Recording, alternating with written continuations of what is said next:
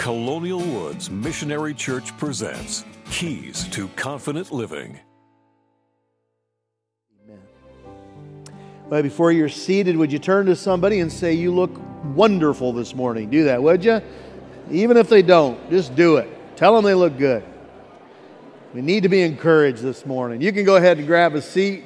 Glad you're here this morning. If you have your Bibles with you, turn to Acts chapter 2. Acts chapter 2, we're going to continue a series we started several weeks ago called Together. We've been focusing on this thing called the family of God, the body of Christ. We're the household of faith.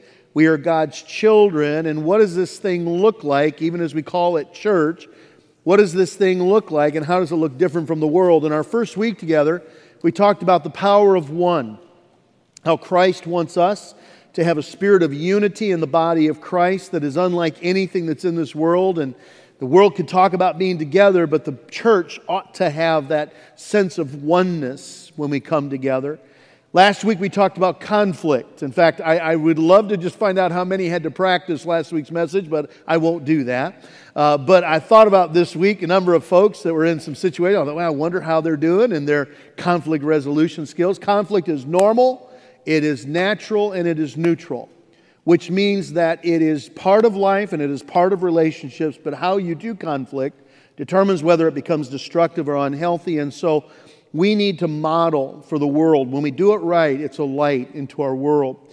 Now, today I want to talk about this whole thing of just being together. In fact, we could call it corporate worship, but it's way more than coming together in a large service. It's this whole idea of being together as a church. And it almost seems, it seems weird to talk about being together when half of our congregation is, is right now joining us online, either because of health needs or because they just simply have to because of distance. Some are joining out of a, a, sense of caution.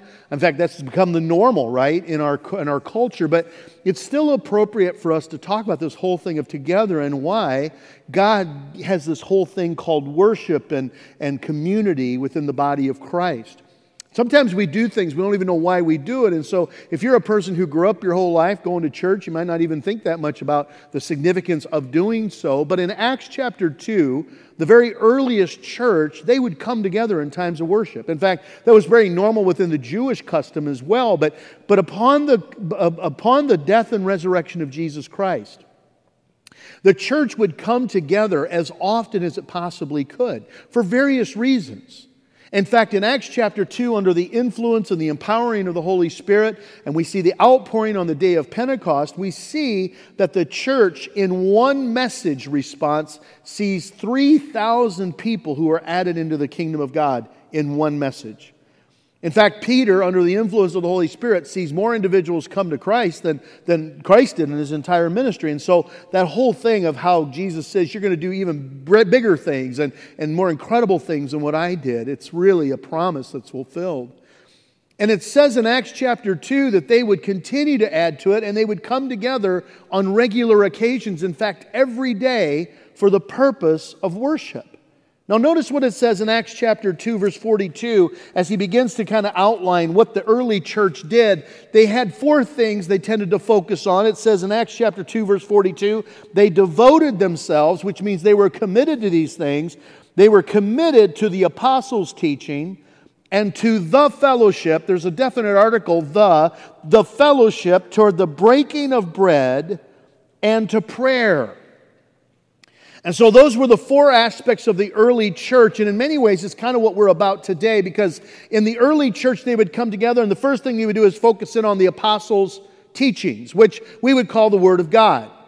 Because we understand in Scripture that no Scripture is, is simply uh, that men just made it up. It says in, in uh, 1 Peter chapter, what is it, 1 or 2, that it, men, as they were carried along by the Spirit of God, that all Scripture is God breathed. And so they would study the Old Testament Scripture, they would show how Jesus fulfilled that prophecy, and then they would teach under the influence of the Holy Spirit. And so they focused on the Word of God. And there's a reason, because they believed that the Word of God was authoritative, inspired, and essential for daily life, just like I hope we believe, certainly as a church we do, affirm that the Word of God is inspired, it is inerrant, and it is authoritative in our life, meaning it has every right for God to think that we should submit ourselves to the authority of the Word of God. And so we put a fair amount of attention on that here at Colonial Woods.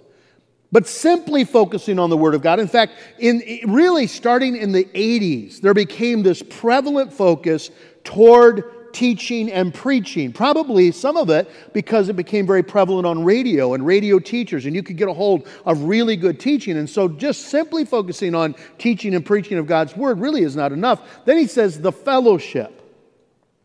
And when they talk about the fellowship, it's not just simply hanging out together, although that's okay.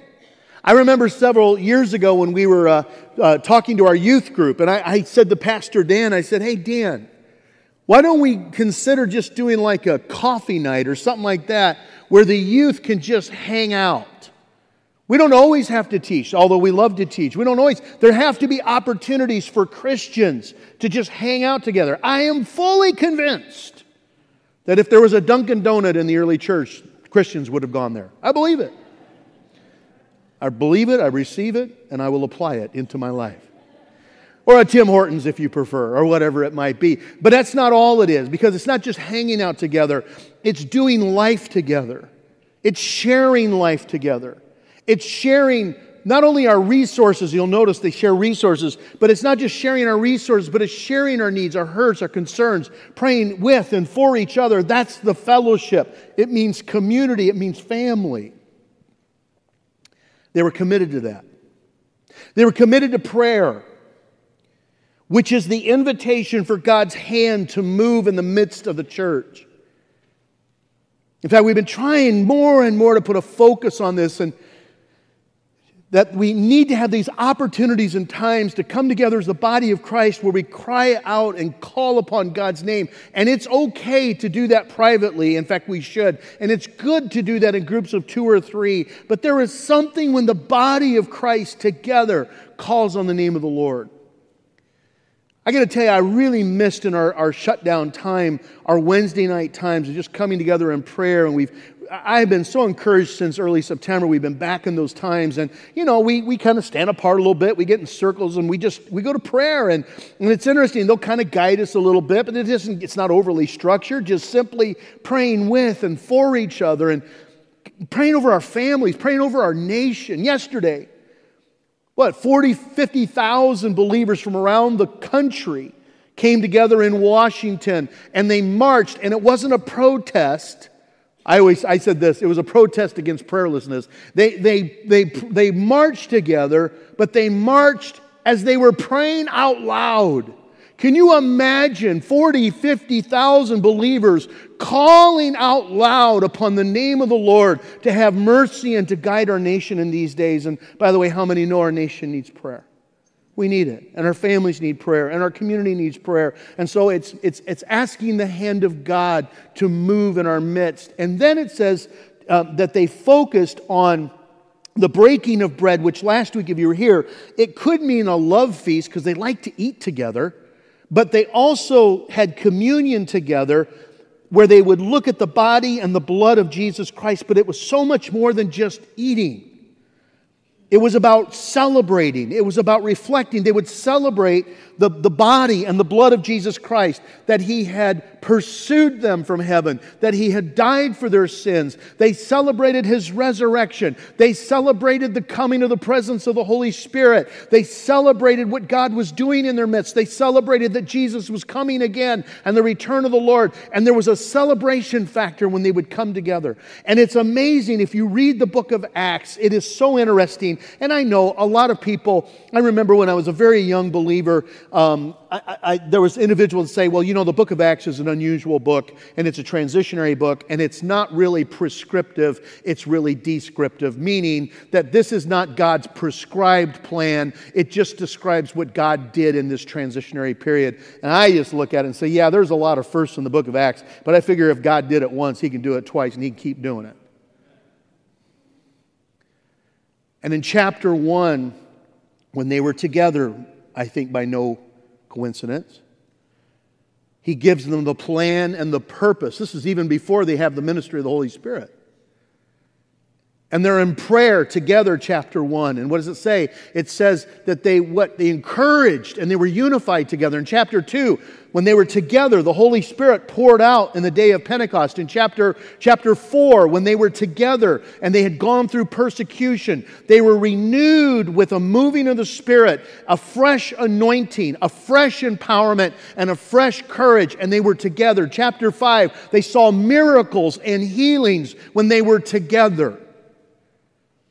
Chapter 14, they would share testimony of what God was doing in various areas of ministry when they were together. Chapter 13, um, when they were worshiping and fasting together, God called out missionaries and called out individuals into the harvest field, specifically Paul and Barnabas for that particular time. But, but that God does that when we're together.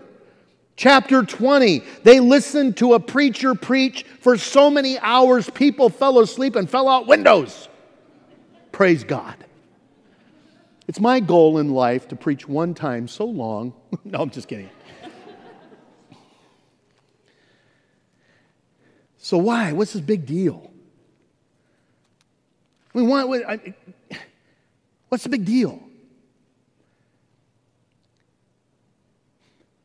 Well, God does some things when we're together. And again, I would suggest to you it's not, it's not just in a corporate setting like this, but in community of believers. Certainly understanding that I, we're so blessed that we've got this new online community. We've got this new ability to connect with people around the world. Thank God for that. But why is this so important? Number one, First and foremost, because it brings glory and honor to God. There is something about when God's kids and family get together and celebrate who He is and applaud Him and say, You're great. I got to tell you, that last song when we're singing that uh, there is no, uh, there is no uh, power in heaven, there is no sting of hell that can stand up. I always want to clap. It's like, You're right. There's nothing, God, that can stand against you. There is nothing because we're making much of Him. Jesus says that when, even when there's two or three, because there's something about that sense of community, even when there's two or three, he says, I'm in the midst of that. I've been focusing on the Psalms, and in Psalm 33 this last week I was reading, and I love what it says. It says, Sing joyfully to the Lord. Say that to the person next to you. Say, Sing joyfully to the Lord. Let's do that. Ready? Sing joyfully to the Lord. Emphasize joyfully. Doesn't say sing wonderfully, sings joyfully. Sing joyfully to the Lord, you righteous. It is fitting for the upright to praise him. He says it, it, it, it's right for the upright to praise him. Praise the Lord with the harp. Make music to him with the 10 stringed lyre or with a five stringed guitar or a four stringed bass or a 230 string piano or a no string keyboard or a two stick drum, whatever else was up here. And he says this, I love this. It says, Sing to him a new song, play skillfully. Even you musicians, that when you use your gifts to honor God and you play skillfully, that brings glory and honor to Him. And shout for joy. And it's hard to do by yourself, isn't it? There's something about together. And, you know, I'm looking around here. Steve and Kathy, you've got children. And um, imagine your kids say, hey, mom and dad, we, we want you to come into the house on a special occasion. And and you say, okay, you get there, and then you just say, you know, mom and dad, we just want to tell you, you did such a great job. And you're so incredible, and you were far more gracious to us than we ever deserved. And we just want you to know that we love you and we want to honor you. And um, we think you're the best. After they picked you up off the floor, that probably would encourage you, wouldn't it? And you come together on 50 year anniversaries, not just to celebrate endurance, but those who've done it well, right? Yeah, you get it. You know what I'm saying. And it's celebrating. And imagine when God's kids come together and say, You're awesome in this place, and you are far more gracious than what we deserve, and you have pursued us, and you have loved us. God is honored when His people do that. And more important than anything that worship is for me or for you or for anyone else, it is first and foremost to be God centered. And then I think, as a byproduct of genuine worship, then it speaks into our lives. Number two, together has a way of encouraging and challenging us in our spiritual journey. Now, you'll notice in, um, in Hebrews chapter 10, he talks first and foremost about us drawing close to God. And then he talks about drawing near to each other. Now, look what he says. He says, uh, verse 19, chapter 10 of Hebrews, let us draw near to God with a sincere heart in full assurance of faith having our hearts sprinkled to cleanse us from a guilty conscience, and having our bodies washed with pure water. So, what is he saying? He says, you know what? When you're in the right relationship with God, it's very easy to just simply come close to Him, and all the work that has been done has been done by Him on our behalf. Then he says, Let us hold unswervingly to the hope we profess, for he who promised it is faithful. So he says, So, so also I draw close to God because I know his character. He's faithful. Oh, and let us consider how we may spur one another on toward love and good deeds. Let us not give up meeting together, as some are in the habit of doing, but let us encourage one another, and all the more as you see the day approaching. So what he says is, is I want you to encourage and I want you to spur. And by the way, encourage as you see the, the day capital D, the day of the Lord, is talking about the day of the Lord, right? He's talking about the end times. He's talking about that culmination event. And as you see that day, we need encouragement. And it's interesting because there are two words that have a similar impact. The word spur is the word that means to provoke someone or prod them. I think I have the provoking gift. I, think, I just realized in the first service I was preaching, I think I have that spiritual gift. Um, I know I have that spiritual gift of irritation, so I'm just assuming maybe prodding. And the idea is that sometimes sometimes we don't maybe want to do some things, or maybe we get off in a wrong direction. And so we need someone to kind of poke or prod us a little bit to get us going in a direction that we really don't want to go. Any of you know anything about farm animals or have to ever move them around, every once in a while when we would move critters uh, when we were growing up and the, and the grabers would come with their trucks, we'd have to kind of prod them a little bit to get them to go where they were supposed to go. It's not being mean, it's just a little love in a provoking way. You're saying, yes, Pastor Phil, we do think you have that spiritual gift. Now, the other one is this picture.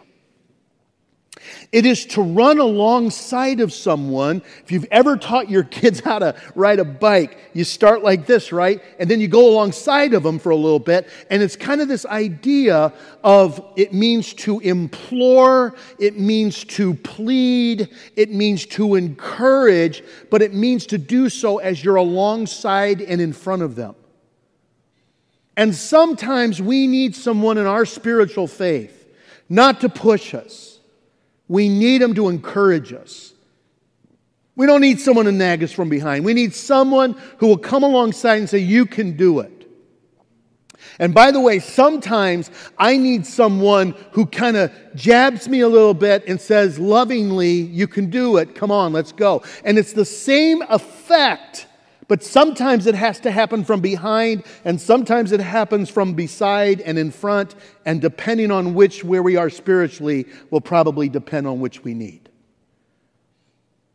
And we need that from each other. I remember, I'll never forget when this was made so clear to me. It was, we, Tammy and I hadn't been married for probably three, four months. And we went to a service, and one of the older uh, folks in the church who happened to be one of the leaders, I believe he was a deacon, came up to us, and I will tell you, I will tell you, we didn't feel like going. In fact, we had the hymn and the haw and the back and the forth, and we didn't really want to go, but we went ahead and went. And we're sitting there, and it was, it was a great, it was fine service, it was great service. We just didn't feel like going. And um, he came up to us and he said, Can I just tell you how encouraged we are that you're here? And it never occurred to me, ever, that church wasn't about me. It wasn't about what I was going to get out of it, that there were times that my presence was an encouragement to someone else who needed encouragement. And it did. It changed the way I looked at those types of things. That there were times that I would certainly go to things, or there were times that I would go to games, or I would go to things just simply to be a support. And even though it wasn't necessarily what I needed at that moment, it was such an encouragement to the other people that needed me. And you look around, and you know, I mean, I always have you look at each other and smile at each other. And it's not because I'm, I don't know what else to say. I want, I want you to be encouraged by seeing each other. And I know I make you feel goofy at times. That's another gift of mine. And I, I, enjoy, I, I try to do that. Why? Because we need each other. And it's good for God's people to dwell together in unity. Number four, I'm sorry, three, it restores us when we slip and fall. Because there are times where we allow sin into our life, and Paul says sin consumes us and overtakes us, and we need others who are spiritual to come alongside of us. In Galatians chapter 6, I'm gonna, this might be new for some of you, but I want to I wanna read it to you because there was when i did a word study in this this week there was something that i i probably had envisioned before but i never i never looked at before. Here's what it says. It says brothers and i assume sisters if someone is caught in a sin when i use that phrase caught in a sin when i read it you can read it in two ways. And i think some people read it as there you go. We're supposed to expose people in their sin. They were caught in a sin the word caught means snared. It means someone who is caught in a trap. It means someone who has been overtaken and overwhelmed. So what he says is, is that if someone has become snared, trapped, and overwhelmed in sin, you who are spiritual should restore Bring them back to their original beauty and purpose that God has designed for them, and do so gently. And when you do so, be cautious, or you yourself may be tempted. Isn't that a completely different concept and idea than catching someone and exposing them and holding them accountable? Now, I'm not saying that you don't hold sin accountable. But the prevailing attitude and the prevailing desire in the body of Christ is Paul says that people get trapped and people get snared, and you who are spiritual, gently help bring them back to their original glory and beauty. That's what the community of believers should be a place that spurs, a place that encourages, and a place that restores. Number four. When we come together, the power of being together is that it has a way of offering hope in our hurts and our healings. One of my favorite passages of scripture is found in 2 Corinthians chapter 2. Sorry, slash that. 2 Corinthians chapter 1. And in 2 Corinthians chapter 1, it says, Praise be to the God and the Father of our Lord Jesus Christ. Now, if you're here today and you have a hurt, or you have a wound, or you have an area of need, if you are listening today and you have a hurt, you have a wound, you have an area that needs to be healed, I want you to hear this.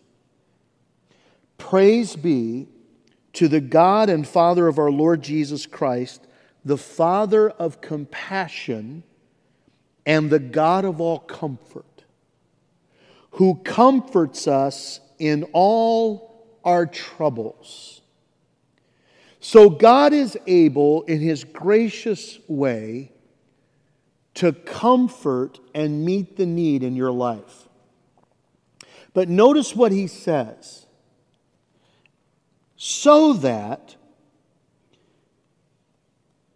we can comfort those in any trouble with the comfort that we ourselves have received from Christ. Now, what he says is, is that the Lord is certainly able to bring comfort. But when the Lord brings comfort, there's a purpose in that not only to meet your need, but for you then to be able to minister into someone else's life with the same comfort that you are, yourself have received. You're saying, well, wait a minute, where was my comfort from other people when I went through this time? Well, likely you did receive comfort from other people, and that's how God ministered to you. But but it could also just simply be that the Spirit of God ministered comfort, and He says, You in the body of Christ, in the family of God, do not have the right to hoard your hurts and your healings. And when you have a need, you share the need. And when you have a healing, you share the healing. And it is God's incredible design within the family of God, the household of faith, the body of Christ, for us to minister one to another in times of deep need. And so, if you've gone through a loss, you know how to minister to someone who's gone through a loss. And you know, likely, there are no good words to share. But you've discovered that it's important to just be there. I love that we shared this morning, we're starting up Grief Share again. Grief Share has been this incredible ministry over the last few years where, where it's not just simply helping people through times of grief, but what happens is everyone who is in there has a different kind of grief, but a commonality in grief. And so they're able, simply by commonality, to be able to, to minister to one another. Divorce care, which is starting up again as a ministry for 20 some years, where many times people go through divorce care more than one time because they find the second time it's a ministry to them, but then it's also a ministry because they're now able to help others who are a little behind them in the journey. Widow care is a ministry to those who've gone through the loss of a spouse and uniquely able to minister because those who lead that Know what it is to have gone through the loss of a spouse. And if you've been through an addiction, you know how it is to have somebody who's a sponsor and encourager because they know what it's like to go through addiction, whatever the form of that addiction is. And if you've gone through a, an infidelity and God has healed your marriage, I have friends that they, have, they believe so strongly God has spared their marriage, and now they want to make it their, their point and plan in vulnerability to come alongside other couples that are struggling to help bring reconciliation and healing. And there's this incredible thing when we are vulnerable enough to do life together, to share. Number five. It gives a sense of belonging. When we're together in a group, in a Sunday school class, in a, in a small setting, in a prayer setting, in an online community setting, one of the things we're working really hard right now is developing new avenues of focusing on community. Pastor Dan has transitioned over to family ministries, and one of the mantras that I'm giving him right now is we have got to give young families opportunity to develop community and relationship. If you're here today and you have a child that's a very young child, you know very well you need sanity, right? You need healing from insanity because that's what happens. And you need other adults. And so we're trying to develop community groups where, where we do small group ministries and just encouragement and fellowship. And, and by the way, if you're newly married or young married, don't have children yet, you need, you need families to connect with. And, there's this incredible need for community. Pastor Chelsea, something, we actually started working on this about two, three months before uh, COVID and the shutdown here in our state. We weren't quite ready for it, but she was ready to go on this thing. She was transitioning into our online pastor's position to come alongside of our growing online community. Because during, during all of these services this morning, there have been 100 to 150, 175, 200 people or family units who have been worshiping with us, and we're glad you're here. And by the end of today, there'll be somewhere, oh, upwards of eight or 900 who have been through our worship services. And by the end of the week, we kind of lose track. It becomes thousands. But it's not enough to just simply hear, we want to engage. And so she's, she stays connected and she goes back and forth and they do chat stuff. And we're actually trying to start community groups with our online community. Because we just need a place to belong. So much study has been done on generations. If you're here this morning and you are 24 years of age or younger, is there anybody 24 or younger? Just raise your hand real quick. Okay. You, Rich, you are not 24 or younger. You got shoes that are 24 or younger. Raise your hand again, 24 or younger. You are a Gen Zer. You're Gen Z. If you're between 25 and 40, you're a millennial. Why don't you raise your hand? A lot of Gen Zs in here. If you are somewhere born between 1964 and I think it's 1984, you're old. No, you are a, you're, no, you're not. I, that's me, by the way you are a, they had a terrible name for us for the longest time because they didn't know what we were. They called us baby busters. We're called, uh, now they call us most, most commonly Gen X. So I always tell people I'm an X Man. and if you're born from 1964 to 1944, uh, uh, you're a baby boomer. And I kind of wonder if there's going to be a COVID boomers, because you know there's the whole. I got an idea. And then if you're before 1944, um, you, for years we called you the silent generation. I, I think the reason we called you the silent generation is you didn't complain. I like the best name now. It's called the greatest generation. So much study has been done on millennials and Gen Zs. trying to figure them out. And if you're a millennial or a Gen Z, you are, by all intents and purposes, you are the most connected generations that have ever lived on the earth.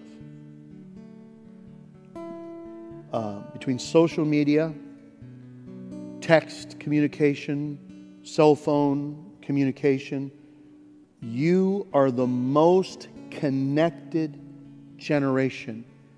And by your own admission and self diagnosis,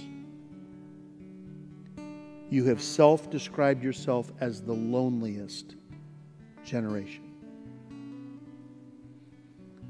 Um, that's not me saying it, it's what you've said about yourself. And I, everybody's trying to figure out millennials and Gen Zs. I, I don't think you're that different. There's a deep yearning to belong. There is a deep yearning for community.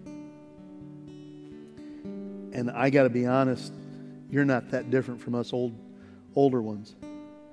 Everybody wants that. We all want to belong. And 30 some years ago, a great philosopher wrote these words Making your way in the world today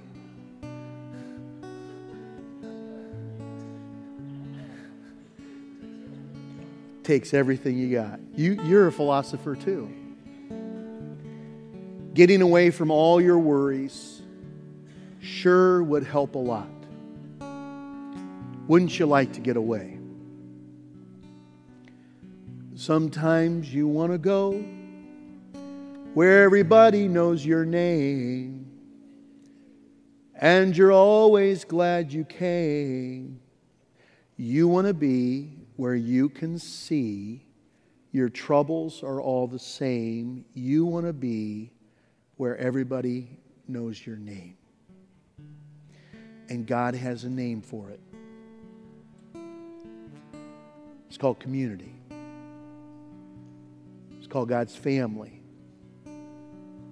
It's called the body of Christ. And, the, and I'm, not, I'm not saying the world doesn't yearn for it. Everybody yearns for it. Everybody yearns for it.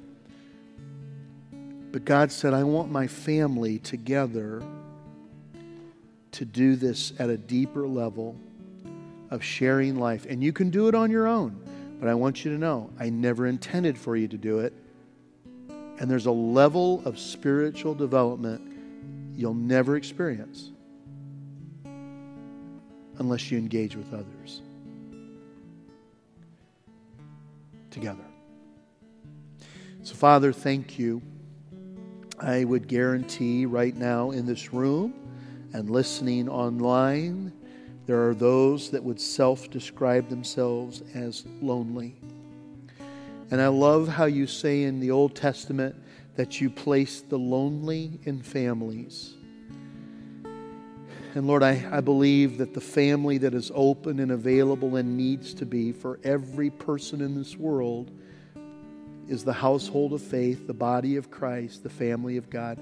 I, I pray that, Father, just a permeating pastoral prayer over our congregation, that we would always be a place of encouragement, challenge, and restorative healing to the original beauty and call that you have for our lives. And Father, I pray for those right now that are deeply yearning for this, that the answer that you have for us is to engage. And it likely would not be in a, a setting of five or six hundred that we would know everybody's names, but to have those two or three, or a smaller setting, or a smaller group, or a, a house gathering or group where, Lord, we know what it is to have others who carry our burdens even as we carry theirs. And so, Lord, I want to go deeper in my walk with you, and I want to go deeper in my walk with others. And it takes risk and it takes vulnerability, but Father, I believe that's the plan you have in store for me, even as I'm doing this thing called life. I pray that you'd bring comfort, especially to those who, because seriously, because of distance or illness, they're just not able to be together. And I pray you would wrap your arms around, especially those that are watching, and draw them close to your heartbeat. And, and as you send us a note or something, we want to reach right back. And Lord, just simply so that we can share our troubles together. We love you, Lord. And we thank you for this thing called the family of God. In Jesus' name, amen. Colonial Woods Missionary Church presents Keys to Confident Living.